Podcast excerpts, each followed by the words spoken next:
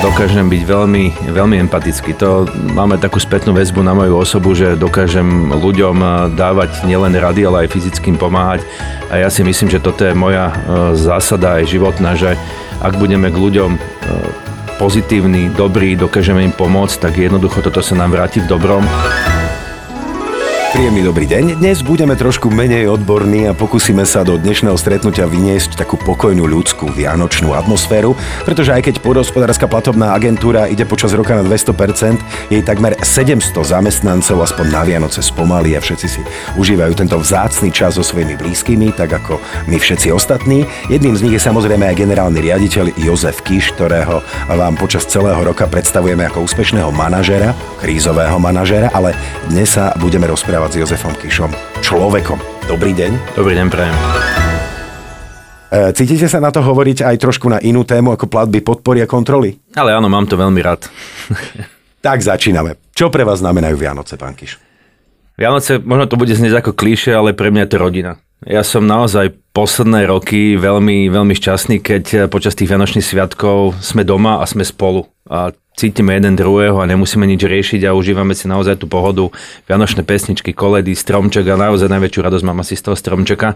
To je pre mňa už od detstva taká vec, ktorú vnímam, že blíži sa niečo výnimočné a ten stromček mi to strašne pripomína. Takže my za posledné roky ten stromček robíme v oveľa väčšom predstihu, ako sme robili predtým. Väčšinou to bolo toho 6. decembra na Mikuláš, ale teraz sme už v priebehu novembra ten stromček začali stavať, takže pre mňa to je taký symbol toho, že príde kľud, príde pokoj. Ste v niečom aj profesionál doma? Nejaké práce vám vyhradzujú, alebo vám dajú pokoj, nech si oddychnete? Tak určite kapor, to je moja práca, takisto aj veci, ktoré sa týkajú tej vianočnej večere, aj keď musím povedať, že v tomto mi manželka prebrala tú moju rolu viac menej už skoro na 100%, ale zo začiatku, keď sme začali spolu žiť, tak tú večeru som chystal ja a mal som nejaké zvyky, ktoré išli z tej mojej rodiny, ale postupne to moja manželka prevzala, čo som naozaj veľmi rád, lebo cez tie Vianoce asi chcem tak trošku viac oddychnúť, ale samozrejme zapájam sa aj do týchto vecí. Celý rok vás vnímame ako úspešného, skúseného, krízového manažera, ale aký je Jozef Kiš človek? A musím povedať, že aj v tomto som ja taký trošku náročnejší, možno ako je bežné, ale na druhej strane dokážem byť veľmi empatický. To máme takú spätnú väzbu na moju osobu, že dokážem ľuďom dávať nielen rady, ale aj fyzickým pomáhať. A ja si myslím, že toto je moja zásada aj životná, že ak budeme k ľuďom pozitívny, dobrý, dokážeme im pomôcť, tak jednoducho toto sa nám vráti v dobrom. Nemám nejakú filozofiu, že koľko dobra dáš, toľko sa ti vráti, ale ja si myslím, že ak si niekto zaslúži nejakú pomoc, tak jednoducho mu ju treba poskytnúť. A v tomto si myslím, že naozaj mám takú danosť, že dokážem vycítiť v ľuďoch, že kedy čo potrebujú, akým spôsobom im pomôcť, za čo som veľmi vďačný a naučila ma to moja mama. Ona bola jednoducho človek, ktorý naozaj pomáhal všetkým okolo seba a častokrát zabudala sama na seba. Stáva sa to aj mne, ale neľutujem toho, lebo jednoducho, keď vidím to šťastie v očiach nielen mojich detí, nielen mojej manželky, ale aj ľudí okolo seba, tak si myslím, že robím správne veci. Takže v tomto si myslím, že som človek na správnom mieste. Spomínali ste vašu mamu, pochádzate z veľkej rodiny? Pochádzam z veľkej rodiny, my sme boli 4 súrodenci a takisto sme fungovali a moje detstvo bolo o tom, že sme sa stretávali ako rodina, boli to mamine sesternice, mamine tetičky a z otcovej strany takisto jeho sestra s deťmi, čiže stále sme boli pokope, boli sme jedna veľká rodina, keď to môžem tak povedať a to si nejakým spôsobom sa snažím nastaviť a udržať aj teraz, lebo to je pre mňa základ všetkého, tam máte tú istotu, tam máte ako keby to bezpečie a keď sa máte vždy kam vrátiť, tak to je základ toho, že viete fungovať a bežnom živote. Mali ste vždy blízko k tomu vidieku? Mali ste tú šancu tráviť prázdniny na vidieku, vidieť, ako funguje poľnohospodárstvo? Ešte ako dieťa možno? Tak ja to hovorím, že ja som chalan z dediny, aj to doslova do písmena. Ja som celý život vyrastal v Zárieči, to je vlastne dedina v Púchovskom okrese. A je to vlastne na slovensko-moravskom pomedzi. A ja už som to spomínal v našich podcastoch, my sme mali farmu. Dneska to môžem povedať, my sme mali sliepky, husy, kačice, kozy, ošípané. Okrem hovädzieho dobytka asi všetko, lebo moja mama bola taký experimentátor a naozaj od záhrady a veľkých polí až po ten statok sme mali naozaj skoro všetko. Dorobili sme si mäso, dorobili sme si syry, oštiepky, mali sme mlieko. Proste boli sme sebestační, keď to môžem tak povedať, v tom období a ja som veľmi vďačný, že toto mi tá moja rodina dala do života, bo naučilo ma to mnohému. A ja som naozaj postavil na tom aj svoju životnú filozofiu, či už to bolo potom v rámci športu, v rámci školy, alebo v rámci fungovania toho, ako dnes fungujem ako manažer, možno ako krízový manažer, lebo veľa tých situácií, ktoré som v živote zažil, ma naučili, ako reagovať, pohotové reagovať a ja si myslím, že to je základ. Môj starý otec ako farmár stával už o 4 ráno, väčšinou kosil. Tá práca na dedine je aj veľkou drinou. Všetko ste zvládali, nefrflali ste niekedy ako dieťa? Ale frflali, lebo keď vidíte kamarátov, ako hrajú futbal, ako sa idú kúpať a vám povie, že až potom, keď sa dorobí to, čo potrebujeme spraviť, tak jednoducho áno, vtedy sme mali aj hnev a boli sme nazlostení, ale zase naučilo nás to nejaké disciplíne, nejakému poriadku a tá zábava prišla a užili sme si jej počas detstva strašne veľa, či už s rodinou alebo s kamarátmi, takže ja toho vôbec neľutujem a hovorím, že dnes si viem dorobiť takisto aj ja veci doma v rámci toho, čo mám k dispozícii a nepotrebujem byť odkazený na niekoho úplne iného. Takže za to som naozaj veľmi rád. Čo je pre vás asi takou najväčšou životnou istotou a životnou hodnotou? Asi tá rodina a v závere to musí byť dôvera. Celý vzťah, či už máte v rámci rodiny, v rámci priateľov, v rámci kamarátov, v rámci kolegov, ak sa vám naruší dôvera, tak potom padá úplne všetko a nedokážete komunikovať ani tie základné veci. Takže toto je pre mňa najviac asi. Veríte ľuďom? Ja verím ľuďom, samozrejme, že prišli aj sklamania a tie ešte aj prídu, takže ja mám zase takú zásadu, že ak ma niekto naozaj sklame, tak dokážem tie mosty paliť a dokážem zabúdať na to, čo tam kedy bolo aj pozitívne, čo možno nie je úplne správne, ale dokážem sa veľakrát vrátiť späť v tých vzťahoch a nejakým spôsobom dať tú možnosť napraviť a opraviť tú dôveru, ale áno, v princípe ľuďom verím. Ako krízový manažer musíte mať aj dobrý odhad na ľudí? No mal by som mať. Ja si myslím, že zatiaľ sa mi to celkom darí. Samozrejme, že veľakrát som sa aj zmýlil. Hej? Však je to úplne prirodzené. Nie sme roboti, nie sme úplne 100%, ale zase na druhej strane si musím povedať, že ma to naučilo. Aj v tom odhade tých ľudí som začal potom sledovať veci, ktoré boli nejakým spôsobom spojené s tými, ktorí naozaj ma oklamali, išli do toho, že ma chcú oklamať od prvého momentu, ako ma stretli alebo ma chceli využiť, ale hovorím, že to sú ich životné príbehy, ja si z toho berem poučenie a snažím sa nastaviť tú budúcnosť tak, aby sa to už viackrát nestalo. Ste aktuálne šťastný? Ja som šťastný. Som šťastný hlavne kvôli svojej rodine, kvôli veciam, ktoré súvisia so zdravím, aj keď niekto si myslí, že je to také, že prajme si zdravie, je to také bežné, ale keď sa ľudí opýtate, ako sa máte, väčšina vám každý povie, že mám sa dobre, ale veľakrát za tým mám sa dobre musíte vidieť aj niečo iné, lebo tí ľudia veľakrát sa boja hovoriť o tom, čo ich trápi, čo ich ťaží a pokiaľ sa dostanete až na klop toho problému, tak zistíte, že vlastne ľudia nie sú v princípe úplne všetci šťastní, nemajú sa až tak dobre a preto si myslím, že je veľmi dôležité, aby sme boli k sebe hlavne slušní.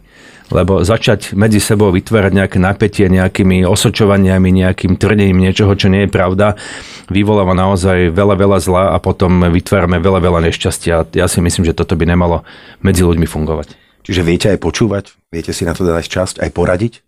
Ale áno, ja si myslím, že takéto aktívne počúvanie je veľmi dôležité na to, aby ste navnímali, čo sa okolo vás deje, nielen v práci a v pracovnom živote, lebo takisto je to tam veľmi dôležité, ale aj v takých tých súkromných rozhovoroch, lebo tak ako som povedal, ľudia majú zábrany povedať, kde je naozaj ich problém a čo ich trápi a to veľakrát ovplyvňuje aj ten pracovný život, aj tie vzťahy, ktoré sú potom v práci. Máte ešte čas na vlastné záľuby? Viem, že máte rád motorky. Ale áno, viete čo, ja tie záľuby si v poslednej dobe začínam tak užívať, okrem tých motoriek je to aj poľovníctvo, ja som aktívny poľovník a som veľmi rád, že ma k tomu moji kamaráti priviedli pred pár rokmi. Dáva mi to možnosť zrelaxovať, získať nejaké nové skúsenosti, vedomosti, naučiť sa nové veci, ktoré som dovtedy nespoznal. A takisto aj veľmi rád si idem zašportovať, aj keď na tom už zostáva menej času a priznám sa, že niekedy tá lenivosť si vyťazí nad tým, že mal by som sa aspoň trošku hýbať, ale mám čas na tie svoje záľuby, tie svoje koničky a povedal som si, že toto aj v tých budúcich rokoch, ktoré mám pred sebou, budem asi trošku viac uprednostňovať pred ostatnými vecami, lebo to vám čistí hlavu, to vám dáva nejakú perspektívu toho rozmýšľať trošku inak a pozerať sa na veci iným pohľadom, lebo pokiaľ vás valcuje ten neustály stres, tak potom aj tá racionalita sa vytráca. Spomínali ste šport, aký šport máte rád? Začínali ste tiež ako dieťa s futbalom? Neviem. Futbal, hej, ja som aktívne hraval futbal dlhé roky, vlastne až do obdobia, keď som si uvedomil, že z toho futbalu asi žiť nebudem, lebo naozaj vtedy ešte nebolo obdobie, kedy sa brali veľké peniaze za futbal. Podarilo sa mi dostať až do ligových družstiev a dnes je to hlavne o takom aktívnom pohybe vonku, to znamená, že bicykel, beh, fitko doma, zacvičiť si, možno aj nejaký ten stacionárny bicykel, proste mať nejaký aerobný pohyb, toto je základ, lebo naozaj pritom sa tie endorfíny uvoľňujú, to môžem potvrdiť, že vtedy človek má úplne inú náladu, keď zleze z toho bicykla. A na druhej strane, tak ako som povedal, aj to poľovníctvo je to vec, ktorá nie je len o tom, či si sadnete na posed, ale musíte ísť do tej prírody, musíte sa starať o tú zver, starať sa o ten les a samozrejme súvisí to s tým, že po tom lese sa musíte prechádzať a vnímať tú prírodu, takže pre mňa sú to naozaj veľmi, veľmi užitočné veci. Kde a ako najradšej trávite dovolenku? Najradšej s rodinou a najradšej pri mori, to sa priznám. Ja mám veľmi rád teplé prostredie, veľmi rád mám more a už od detstva, keď moji rodičia mi dopriali dovolenky v zahraničí, samozrejme bolo to Bulharsko, bolo to Chorvátsko, ale pre nás to bola v tom čase exotika. Ako dieťa dnes si doprajeme aj trošku iné destinácie, spoznávame tú krajinu, ale naozaj pre mňa je to more, teplá voda, rodina a toto je pre mňa úplne to, čo mám najradšej. Máte rád skôr samotu alebo spoločnosť? Ja spoločnosť. Spomínali ste šport, čo kultúra? Kultúra takisto, ako ja mám veľmi rád, neviem, či to môžeme rovno nazvať kultúrou, ale určite si pozriem rád dobrý film, ktorý má zmysel, ktorý má nejakú pointu, určite si rád pozriem nejaké divadelné predstavenie. Ja sa netám aj tým, že sa trošku, tak aj s mojou rodinou, zaoberáme obrazmi, malbami. Moja najstaršia dcéra dokonca maluje, veľmi pekne maluje, takisto aj moje ostatné dcery majú k tomu taký vzťah a máme doma aj pár obrazov, ktoré máme neustále vystavené v tej našej galérii, ktorú vlastne máme, nie je to galéria doslova do písmena, to vlastne ako keby vstup do toho rodinného domu a tam tie steny máme obešané obrazmi a máme z toho dobrý pocit. Takisto mám rád vyrezávané sošky, ktoré takisto máme doma. Je to niečo, čo vám dáva taký pocit kontaktu takisto nielen s tým umením, ale aj s tou prírodou, lebo drevo samo o sebe. Čiže fungujeme na také nejaké báze, že treba si vážiť veci, ktoré okolo seba máme a kultúra mi dáva takisto ako taký lepší pohľad na svet. Akú knižku ste čítali naposledy? Naposledy to bola... A či máte vôbec čas? No, priznám, že na tie knižky trošku menej, ale keď si ja zrátam, že koľko mailov denne prečítam, koľko všelijakých dokumentov denne prečítam, už som mohol mať prečítaných niekoľko tisíc kníh. Naposledy som čítal knihu Život na zelenú od Meťuka Negiho, je to veľmi dobrá kniha, je to vlastne jeho kvázi životopis, ktorý on napísal do knihy. Pre mňa sa ako keby touto knihou aj pohľad na tohto herca radikálne zmenil, lebo mal som ho za takého vetroplacha, poplašeného, ale tá kniha...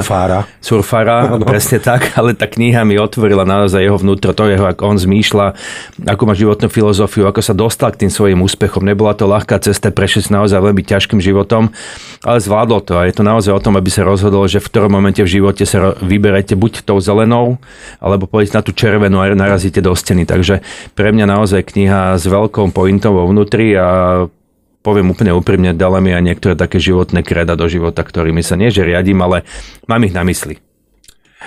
Aký vianočný darček vás v detstve asi najviac potešil, že si ešte spomeniete? Alebo možno máte teraz ešte nejaký vysnívaný, na ktorý čakáte? Ja vám to poviem úplne otvorené. Keď sme boli malí, tak vtedy strašne leteli tie Rogery. Neviem, či si to pamätáte. Zimná obuv, naozaj veľmi populárna, ťažko dostupná. A my sme to strašne chceli ako deti. A ja si pamätám u starých rodičov, keď sme prišli k stromčeku, zazvonil zvonec, išli sme k stromčeku, zbadali sme tam tie Rogery, tak to bolo úplne, že najväčšie šťastie. Ja to si pamätám dodnes. To bola veľká frajerina, musím povedať. Áno, u mňa to bol šlapací Moskvič. Mali ste v detstve aj nejaký sen, ktorý si možno ešte len teraz plníte? U mňa to bolo to cestovanie. Nebolo to dané tou spoločenskou klímou a tým obmedzením toho cestovania, to určite nie, ale ja som chcel spoznávať nové veci a pre mňa to vždy bolo o tom, že nie, že sebe to dopriať, ale dopriať možno mojim deťom to, čo som ja nemohol mať, že preto ja sa snažím čo najviac cestovať s nimi a pokiaľ je možnosť, tak naozaj spoznávať veci nielen v zahraničí, ale aj na Slovensku. Čo vianočné pesničky, vianočná výzdoba musí byť u vás? Vianočné pesničky idú od novembra, to musím povedať, že to máme každé ráno, jak sa zobudzame, tak manželka nám to pustí do reproduktoru veľmi hlasno, na to by sme sa pobudili všetci, ale je to atmosféra, ktorá naozaj vám pripomína to, že treba sa spomaliť, treba zastaviť, treba si užívať tú rodinu a treba si užívať jeden druhého, lebo tie chvíle sú naozaj veľmi vzácne na to, aby ste nejakým spôsobom si uvedomili, koho máte pri sebe a že bez toho druhého alebo bez tých detí ste naozaj nikto. Hej? Ja to vnímam tak, že bez nich by som neznamenal v živote nič. Takže cez tie pesničky k stromčeku, k rôznym ozdobám, výzdobám. Ja mám aj svetla každý rok, vždycky to tam vysvietime, sledujeme susedov, či majú toho viac alebo menej. Ak majú viac, tak ideme, navešame toho ešte viac ako tí Griswoldovci z toho filmu, ale zase má to tú atmosféru, hej, proste treba si to užiť a ja si myslím, že tak to má byť. Čo by ste si želali pre svojich blízkych, pre seba? Tak určite zdravie. Hej, toto je základ úplne všetkého. Pokoj, takú pokoru a vzájomnú úctu. Toto sú veci, ktoré nie len mojim blízkym a mojej rodine, ale toto prajem naozaj úplne všetkým mojim známym, kamarátom, spolupracovníkom, lebo toto sú hodnoty, ktoré sa úplne vytracajú z našej spoločnosti. Máte strašne veľa závistí, krivdy, zla, osočovania, špinenia jeden na druhého a ja si myslím, že toto nevedie úplne k ničomu a v závere to môže skončiť naozaj len nejakými konfliktmi medzi ľuďmi. Mali by sme si vážiť ľudskú dôstojnosť, ľudskú ochotu jeden druhého počúvať, pomáhať a toto sú pre mňa také základné životné hodnoty, ktoré ja sa budem snažiť nielen v rodine, ale aj v spoločnosti nejak dostaviť medzi ľudí, lebo ja mám taký pocit, že sa to úplne vytraca. Bohužiaľ sa to vytraca. Nuž, k týmto želaniam sa pripájam samozrejme aj ja a ďakujem veľmi pekne za dnešný špeciálny vianočný rozhovor generálnemu riaditeľovi Pôdohospodárskej platobnej agentúry, pánovi Jozefovi Kišovi. Veľmi pekne, ďakujem. Priatelia, želáme vám šťastné a veselé